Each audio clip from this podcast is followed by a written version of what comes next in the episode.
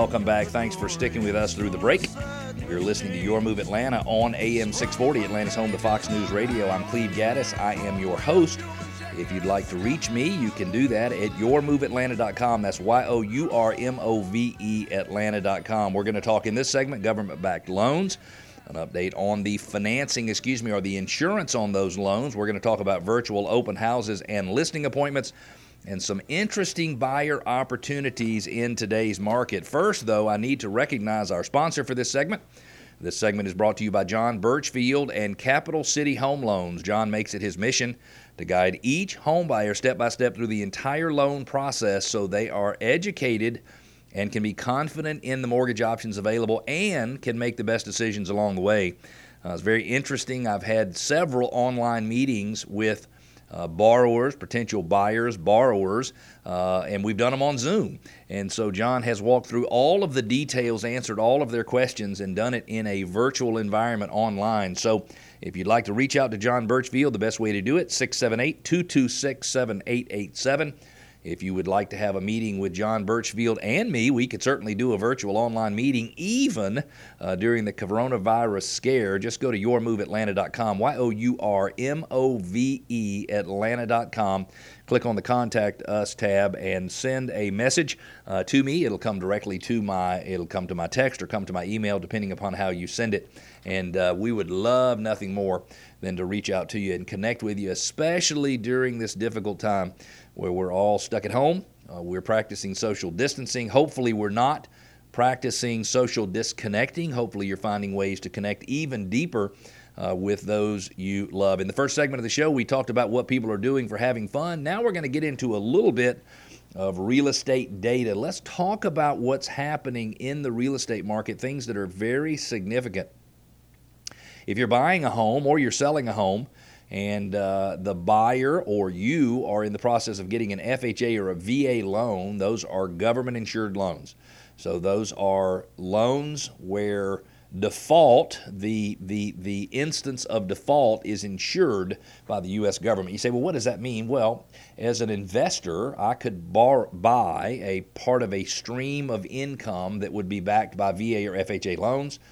Um, as an investor, I would be paid a portion of those loans on a monthly basis. And uh, Ginnie Mae, in most cases, which is a government entity, Ginnie Mae, like Fannie Mae, Freddie Mac, you have Ginnie Mae. They don't make loans, they insure loans, and they insure a lot of government loans, FHA and VA loans specifically. And so what happens is if a borrower misses a payment on an FHA or a VA loan, then the servicer, so if, for example, maybe your loan is serviced by Bank of America and it happens to be an FHA loan, well, if you miss a payment on that FHA loan, then Bank of America is responsible for making the payment to the investor.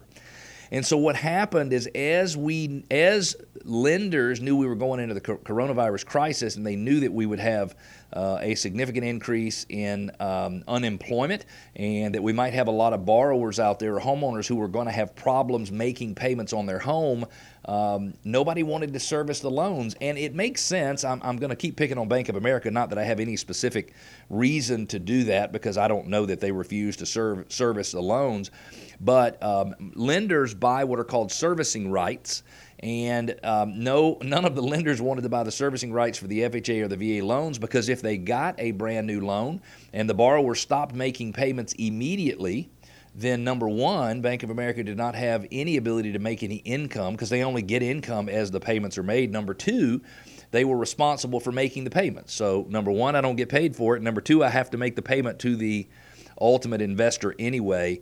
And so there was not a market to find companies to service those loans. So what happened is some of the borrowers out there. In fact, if you're listening, uh, you might be one of the borrowers this happened to. You're getting an FHA loan to buy a home, and you get your loan underwritten and you get it approved. And in the middle of the process, the lender changed the underwriting standards and you went from being qualified for the loan to not qualifying for the loan. And it's because they increased credit score requirements in some cases. They increased or decreased debt to income requirements. In other words, they wanted their borrowers to be better qualified for the loan so that they ultimately had a chance of having somebody that needs to that was that would agree to service the loans and I know I'm probably giving you way more information than you need to know but long story short in the last couple of days Ginnie Mae has come to an agreement to provide funding for the servicers to cover any missed payments.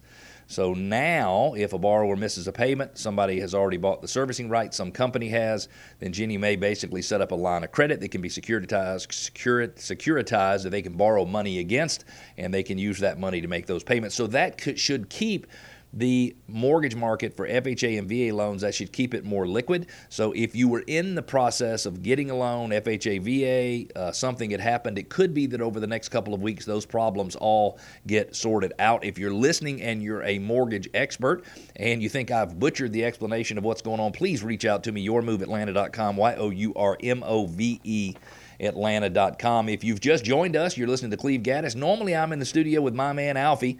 And boy, do I miss having him here. I've never operated the soundboard before, uh, so I hope I'm coming across nice and clean and crisp and sounding good. But it is my very, very first time, and I do do miss uh, my brother Alfie. He's not my brother, but I feel like he's my brother, and I hope uh, he and his family are having a great time, uh, even though they are sort of sequestered. I feel badly for Alfie and Kimber. Uh, they have two young boys, and I bet that is a busy, busy, busy household. If you need to reach me, yourmoveatlanta.com is the way to do it. Y O U R M O V E Atlanta.com.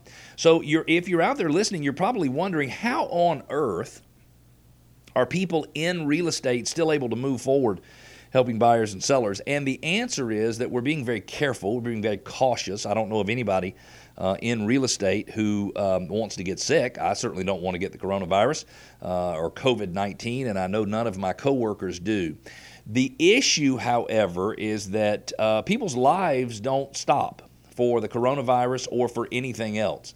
And so, as an example, we closed on a transaction last Thursday or Friday. Uh, for a person who moved down to Atlanta uh, to work for Emory Hospital. Uh, she was moving to the Suwanee or the Lawrenceville area. I don't remember which. Uh, she worked with one of my agents, and you know what? Uh, her relocation was going through regardless of whether or not there was a coronavirus scare. And so we have to get out and we have to do the best we can uh, to help people. So if you're looking to buy a home and you feel like it's something that your, your life circumstances are pushing you to move forward, or you need to sell a home and life circumstances are, are, are, giving you the feeling that you need to move forward, even in today's uncertain world, we have ways to help you do that. We're doing virtual open houses, we're doing virtual showings, we're doing virtual listing appointments. And so, most everything that we were able to do before that we did in person, uh, we've been able to change in the last few weeks and switch it over to a virtual world. Now, I'm not saying uh, if you're listening and you're thinking about buying a home, that you can go uh, take a look at a home online with a real estate agent and still make all the decisions, but you could do the bulk of the work and pick out four or five homes. Uh, you could also even put one under contract that would be contingent on after you go under contract for you to go out and take a look at the home. Uh, there are people who have uh, marriages and divorces and people graduating from college or going to college or needing to upsize or downsize. There's also people uh, out there who feel like uh, as uh, the market slows down just a little bit over the next couple of months, that there might be an opportunity for them to get in and to buy that home that they feel like they're being shut out of, that they've been shut out of for the last six months or even a couple of years because they keep making offers and they never get their offers accepted. So if you feel like it's something that you need to move forward with, I would invite you to reach out to us. Just go to yourmoveatlanta.com. Uh, we can help you safely. We can do it virtually. We can really help you make a lot of progress, even uh, while you feel like you are while you are stuck at home. Uh, I was talking to someone in the Toronto market. Uh, Toronto is, is my understanding, is where SARS, when it came to North America, that's sort of where it started. I'm guessing uh, somebody coming from overseas to uh, the Toronto area brought it there, and they are actually still doing business.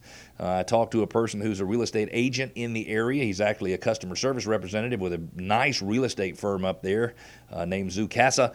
And they still have a lot of people who were shut out of the market for the last six months who are deciding, hey, let me move forward so maybe I can get in and buy something when the long list of buyers who were there before have gone away. If you like what you listen to, get our podcast. Go to Apple Podcasts, go to Stitcher, go to SoundCloud, look for Cleve Gaddis or look for Your Move Atlanta and download the podcast. I've got to take a quick break, but when we come back, I'm going to talk about the Paycheck Protection Program, just how many jobs have been lost in the U.S. over the last few weeks and tell you how to look up to determine whether or not your loan is owned or serviced by the government. Stick with us. We'll be back.